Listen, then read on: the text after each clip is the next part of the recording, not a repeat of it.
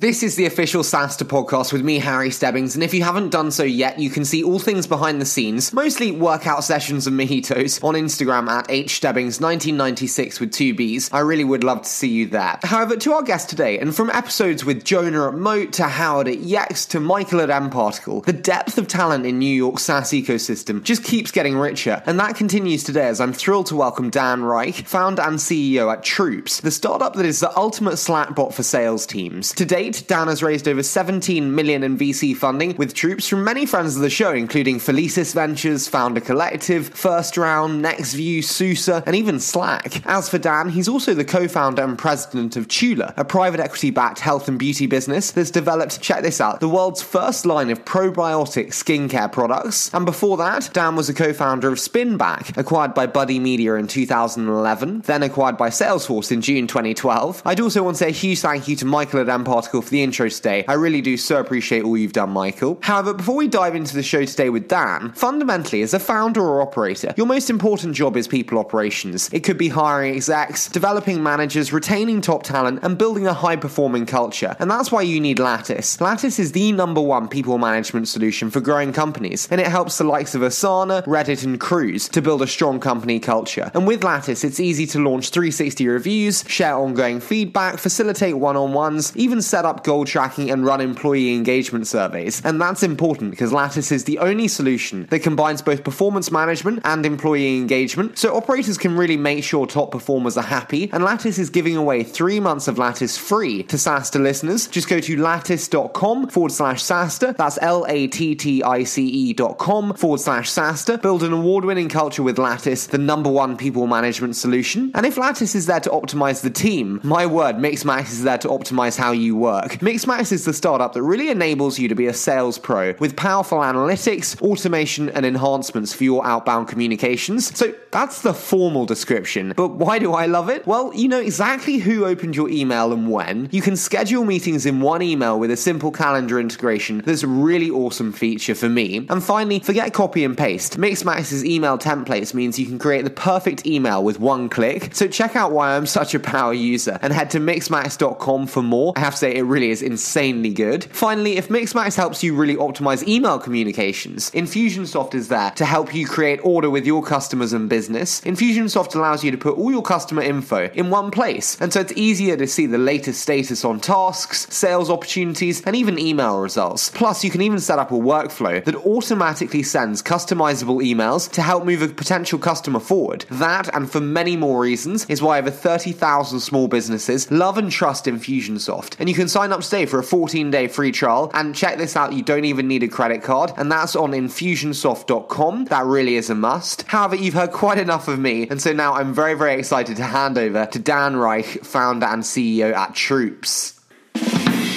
Good. That's perfect. Okay, I think we're warmed up. Dan, my word, I've heard so many great things from Michael at Particle. It's absolutely fantastic to have you on the show today, and thank you so much for joining me. Thanks, Harry. It's like to be here. Well, I'd love to get started though with a little bit about you. So tell me, Dan, how did you make your entrance into the world of SaaS and really come to found Troops? Yeah, so I've been doing the startup thing my whole life ever since I was young. And the last company I started, software company, was a company called Spinback. We helped online brands and retailers measure how much money they were making from social networking sites like Facebook. We ended up merging that with a company called Buddy Media, and then we sold Buddy Media to Salesforce. And along the way, I've come to appreciate just how important the category of CRM is, especially being and seeing Salesforce from the inside. And that really got us thinking about building Troops. And at Troops, we are intelligently combining data from your systems to surface timely, critical information for customer facing teams so that they can make more money and grow faster. Today, we do that by bringing the most important systems like Salesforce, email, and calendar information to the place where people are spending all of their time, which today is Slack. Can I jump in and ask? I spoke to Sundeep before the show, and he asked a very prescient question being given the prior entrepreneurial experiences there, are there any big takeaways from those experiences that maybe have impacted how you think about kind of your operating mentality? today with troops? Yeah, absolutely. I mean, there's no shortage of takeaways. One takeaway I would say, at least coming off of the Buddy Media opportunity, was Facebook at the time was one of the fastest growing platforms ever. And if we look at what's happening today at Slack in particular, where actually they are the fastest growing business app ever. And it's really the first time, I think, in history where we've seen a consumer like product really invade the enterprise. And my takeaway from Buddy Media was if you could see a wave like that or a platform like that that's really changing, quite frankly, the world and can be a part of that and help create value, that's a really unique opportunity. Yeah, no, I couldn't agree with you more there in terms of those pivotal platform shifts. But I would love to structure the interview today with a, almost a top down approach, starting on the org chart itself, then moving to a couple of different functions within it from CS to engineers, and then finish with some of the behaviors within the company. And then also, I got so many questions from your investors, so I'd love to touch on those at the end too. Does that sound good? Yeah, let's do it. So if we get the ball rolling on org charts, you said before that most org charts are upside down. Talk to me, Dan. What do you mean by this upside down org chart? So whenever you look at an org chart, typically we generally think of org charts where you've got the CEO at the top and then beneath the CEO some reports and beneath them some reports, etc. In today's world, we often talk about being customer obsessed, largely thanks to Jeff Bezos and Amazon.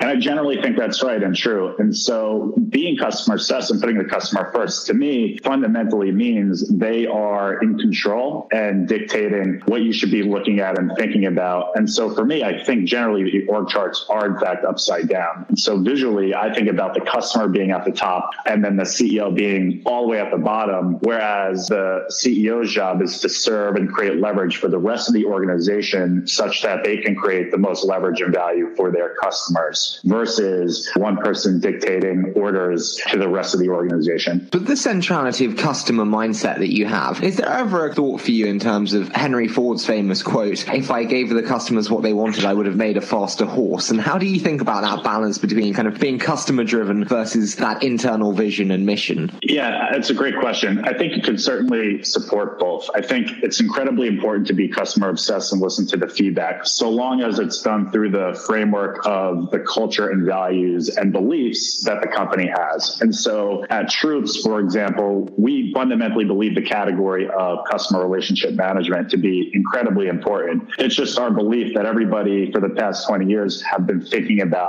that medium the wrong way. And so we think that there's a much better approach to addressing the medium and pain points. It just so happens our customers aren't thinking about solving these old problems in these new ways. So it's a balance between listening and really asking why, what are the problems they have, juxtaposed with the strong beliefs that we have based on where the world should go, but is not quite there yet. Absolutely. We spoke about the org chart there, and I'm always fascinated by one really critical time in the org chart development being that of managers for the first time. I'm interested, how do you think about this additional layer, and when's the right time to fundamentally think about and then add it? Yeah, I think in the beginning of any company, I don't think anyone would disagree with this. You generally need generalists. You need people to figure it out. There's a lot of unanswered questions, and you just make it up as you go along. And I think what happens is at some point you'll encounter obstacles that are very specific that you realize if you could address or tackle those obstacles, you can create a lot of leverage for, for the company and for your customers. And so I think those are the moments when you realize you need to bring in another person or specialist or manager to really own and focus whatever that obstacle or opportunity is. And I think that theme will just continue on and on and on as the company grows. And in the early days, that's probably where the manager starts. And so that's how we think about layering on another layer within the organization. I ask, in terms of kind of building out exec teams, you've done it now multiple times, as we spoke about with kind of your prior entrepreneurial endeavors and now with Troops. What have been the biggest challenges in building out the exec team for you? Yeah, at the end of the day, all you can control is who you spend your time with, which is really your executive team and your whole team. And so when I think about an executive team, first and foremost, I'm asking myself, is this person I can be excited about working with? Do they share my values and do they share the mission and vision? That's step one. And only after you feel good about the softer elements, then can you get into the harder skills. When it comes to harder skills, I often think about who can complement me and who can I complement. But if I hire an executive that is a replica of me, I'm not doing myself any good because we just have two of the same. I always look for who are people that complement me incredibly well because that is really how you create a great team when you have diversity, different perspectives, healthy debate, healthy tension to arrive at ultimately the best answers for our customers. I always get a lot of founders ask me, should I bring in that exceptional individual from LinkedIn or Salesforce or name your brand name company. I'm interested, how do you think about this kind of requirement in the early days to have this kind of logo branded individual versus maybe an up and comer, a jack of all trades who's transitioning to a generalist? How do you think of that logo hire in the early days? Yeah, it's a funny question. It reminds me of my last company, Spinback, when we were raising money. You know, we were in our mid 20s. We had never really built a SaaS company before. You know, we didn't have big customers. When we were trying to raise money, we got a lot of no's. And one of the pieces of feedback we got was, you guys are too young. You've never done this before. And you need an executive like X from PayPal that has done this before. And so we actually found that person. We flew that person out from California to meet with us. So we interviewed them because we felt like, man, we really do need that person. And what ended up happening was after meeting with him and getting dinner with him, he said to us, he's like, look, you guys don't need me. You figured this out. You know what you're doing. And I'm in fact going to tell the investor that they don't need me. And that was really enlightening for me at the time because I realized we could punch above our weight class and we could figure it out. And I think at the core of this entrepreneurship game, it is all about figuring it out and doing what hasn't been done before. And that doesn't necessarily mean you need a seasoned veteran in any respective role to help you get there. Could they help you get there? Sure. There's no question. But not all cases is a requirement. Yeah, no, I couldn't agree with you more in, in not being so binary about that kind of requirement. I do want to delve though one layer deeper into this org chart that we've now completely reconfigured. And I want to discuss some of the functions within it, starting with CS. And when we chatted before, you said that they must be obsessed with asking why. Maybe taking a step back, all founders ask me, Harry, when's the right time to hire your first CS rep? In your mind, what is that time that's right to hire the first CS rep? Yeah, so for us, customer success at the end of the day is you want to make the customer successful, right? That's why it is that title. And so what does that mean? And it means managing the relationship, helping them with their problems, helping them with the product. Historically, I've seen many customer success roles where you just throw a body at an account to make the customer happy, which is mostly through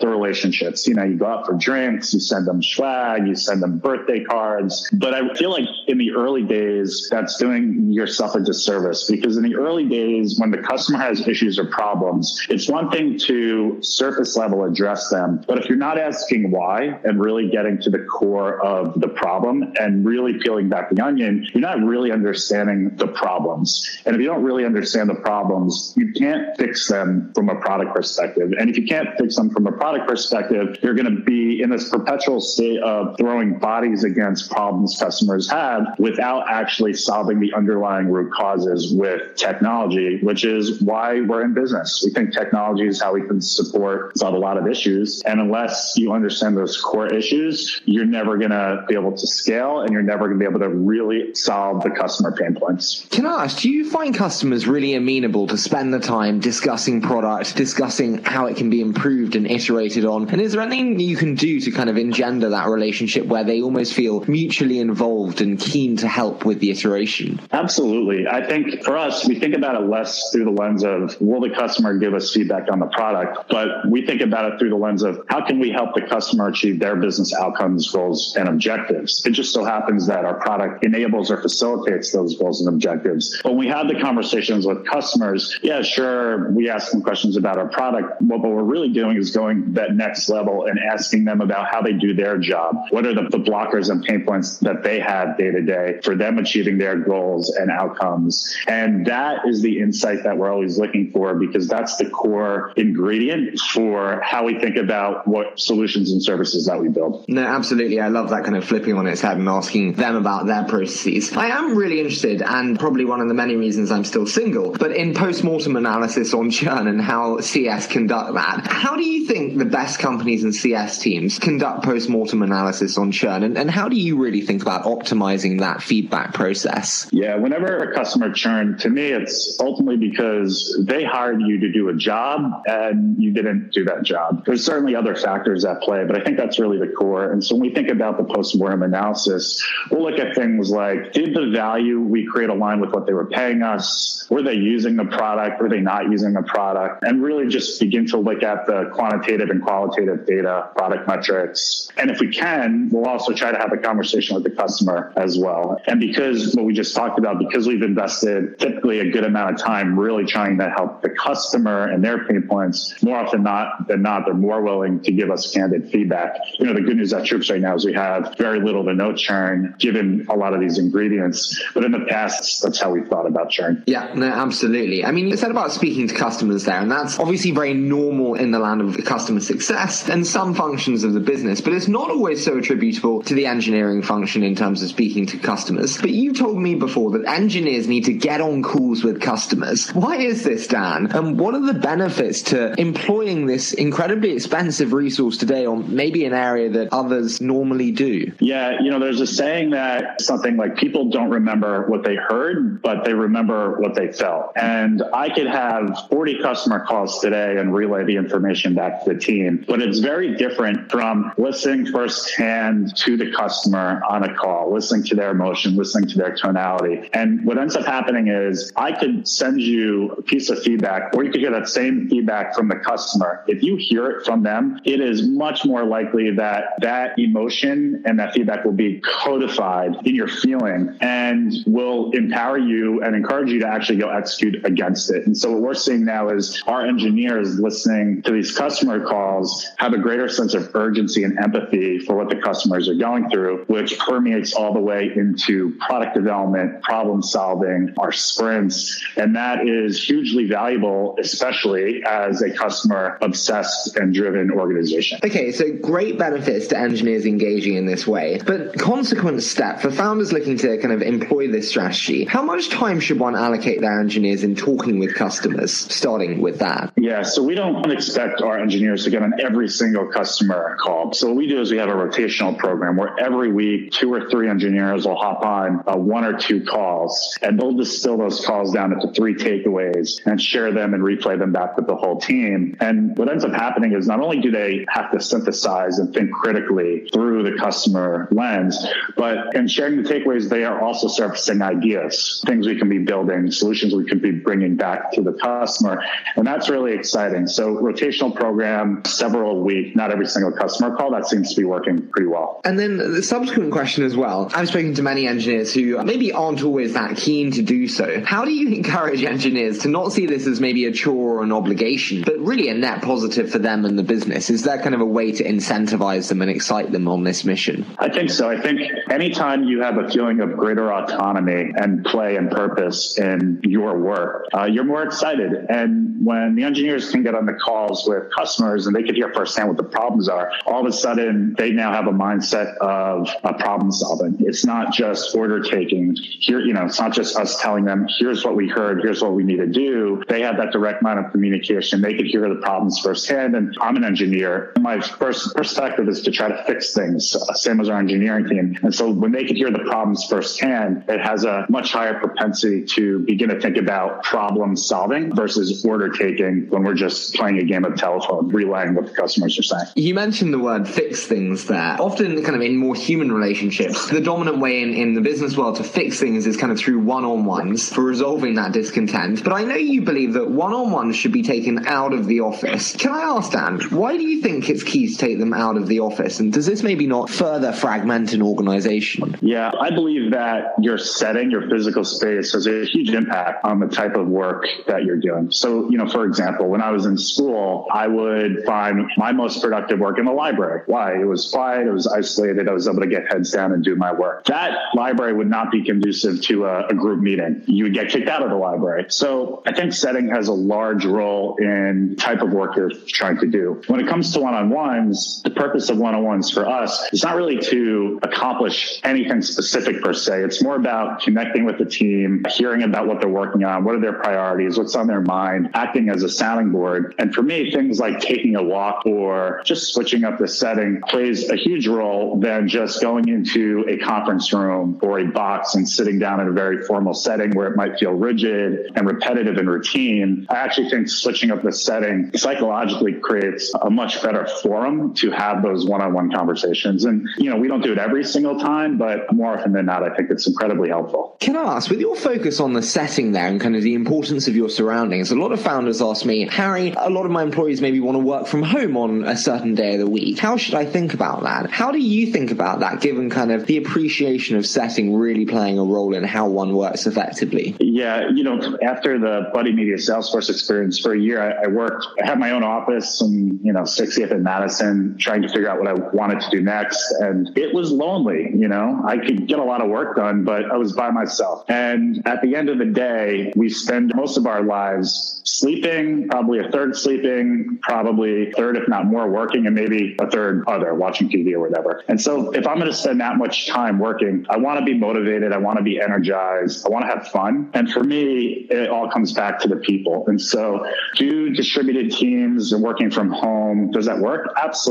But for me, I get a source of energy in working with amazing people. And the best place to do that is, is in an office where you're all together, uh, especially in the early days when you're trying to figure it out and problem solve and just walk up to a whiteboard and talk through issues or talk through ideas. Uh, that's what that's what makes it fun, and that's what gets me out of bed in the morning. I couldn't agree with you more in terms of that kind of open mind sharing and that kind of energy that drives through a team. I do want to finish before we move into the quick fire with some fantastic questions from Rob Go, one of your investors at NextView, and from Sundeep at uh, Felicis. That you have this unique ability, in the words of Rob Go, to dance with the giants. You did it with Buddy Media, now doing it with Slack and Salesforce. So tell me, how do you identify opportunities like this, maybe earlier than anyone else? Yeah, so I'm not sure that I identify them earlier than anyone else, but for me, it's all about trying to understand where's the puck going. And an easy way to do that is to just look at what are the bigger companies or the faster, fastest growing companies, what are they doing and what are they not doing?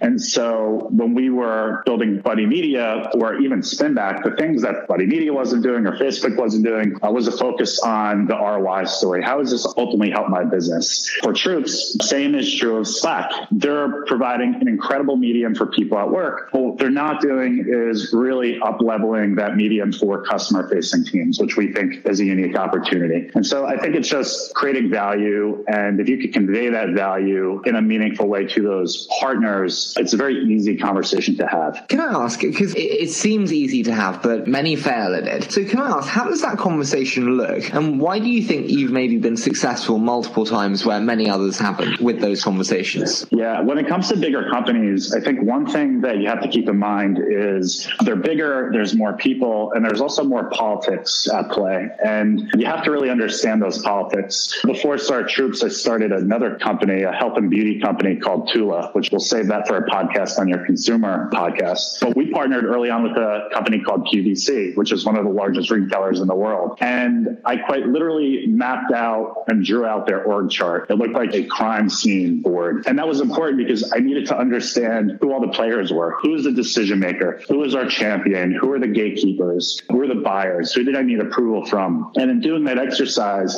you end up just figuring out how to navigate the politics. And not only do you figure out how to navigate the politics, you ultimately become a resource for that partner in helping them navigate their own politics. So in that example, we ended up having a conversation, a meeting with the CEO, and I shared that story with him, and he made a joking comment like, "Oh, can I get a copy of that org chart?" And I think his point was, at that size, it is very complicated, and so when you can become a partner and resource to that bigger partner and help them navigate the politics and help them achieve their goals because you are a nimble startup, that's a one plus one equals three scenario, and that seems to have worked pretty well for me so far. I mean, I love the mapping out of the org chart there. But say we map out the org chart and we now know where all the decision makers are, where all the gatekeepers are. The other question that founders always ask me is, how do I simply get my foot in the door of one of these mega enterprise buyers in the sea of startups that today is vying for their attention? How do you think about kind of translating the thinking on org chart design and kind of knowing the decision makers to really getting in the room with them and what's key to that? Yeah, I think it's I think it's all about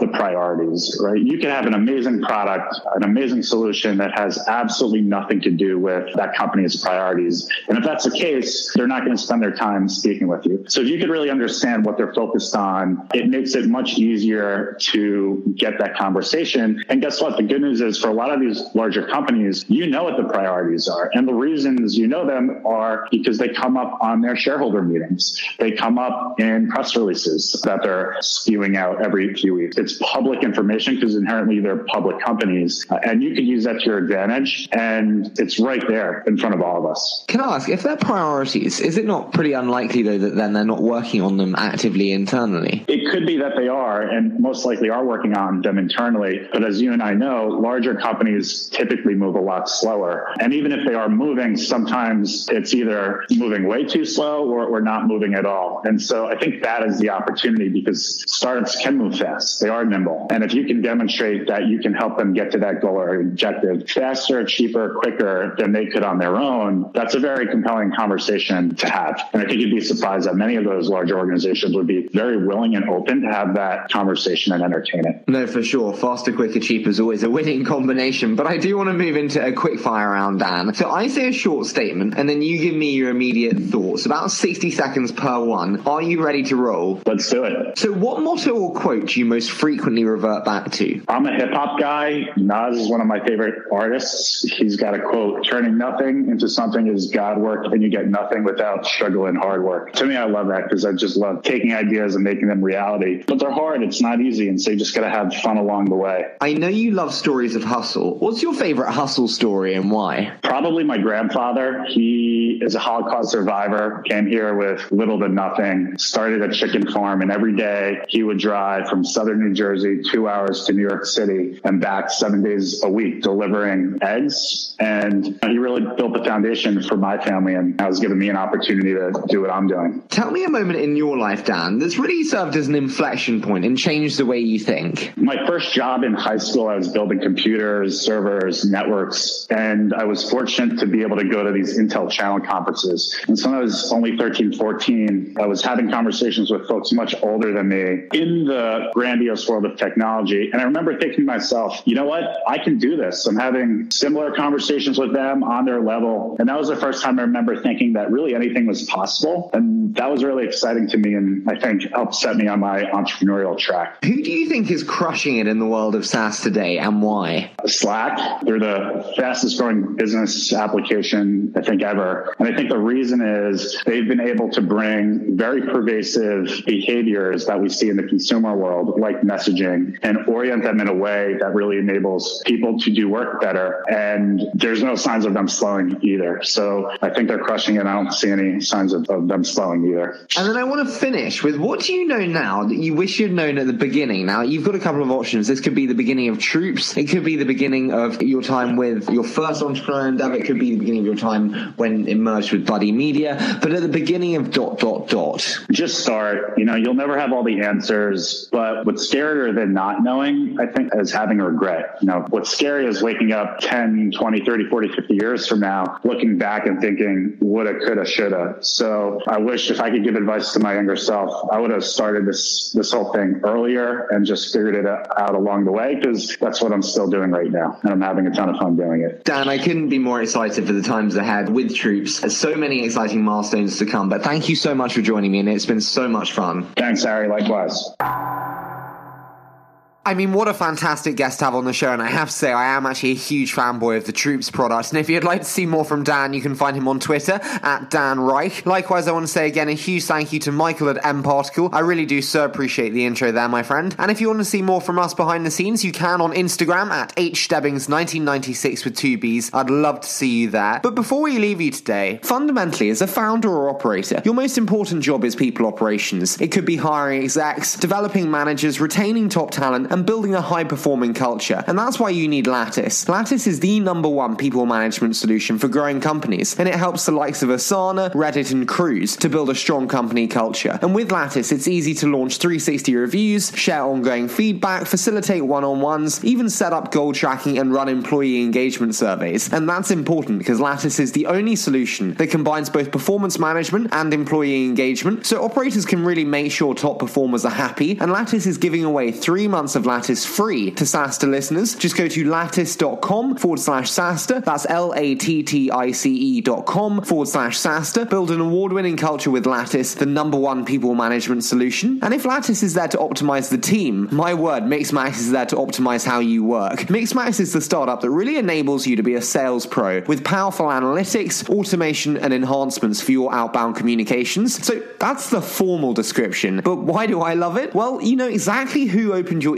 email and when. You can schedule meetings in one email with a simple calendar integration. That's a really awesome feature for me. And finally, forget copy and paste. Mixmax's email templates means you can create the perfect email with one click. So check out why I'm such a power user and head to mixmax.com for more. I have to say, it really is insanely good. Finally, if Mixmax helps you really optimize email communications, Infusionsoft is there to help you create order with your customers and business. Infusionsoft allows you to put all your customer info in one place, and so it's easier to see the latest status on tasks, sales opportunities, and even email results. Plus, you can even set up a workflow that automatically sends customizable emails to help move a potential customer forward. That, and for many more reasons, is why over 30,000 small businesses love and trust Infusionsoft. And you can sign up today for a 14 day free trial. And check this out, you don't even need a credit card, and that's on infusionsoft.com. That really is a must. As always, your support means so much to me, and I cannot wait to bring you a very special episode with Claire Hughes Johnson, COO at Stripe, next week.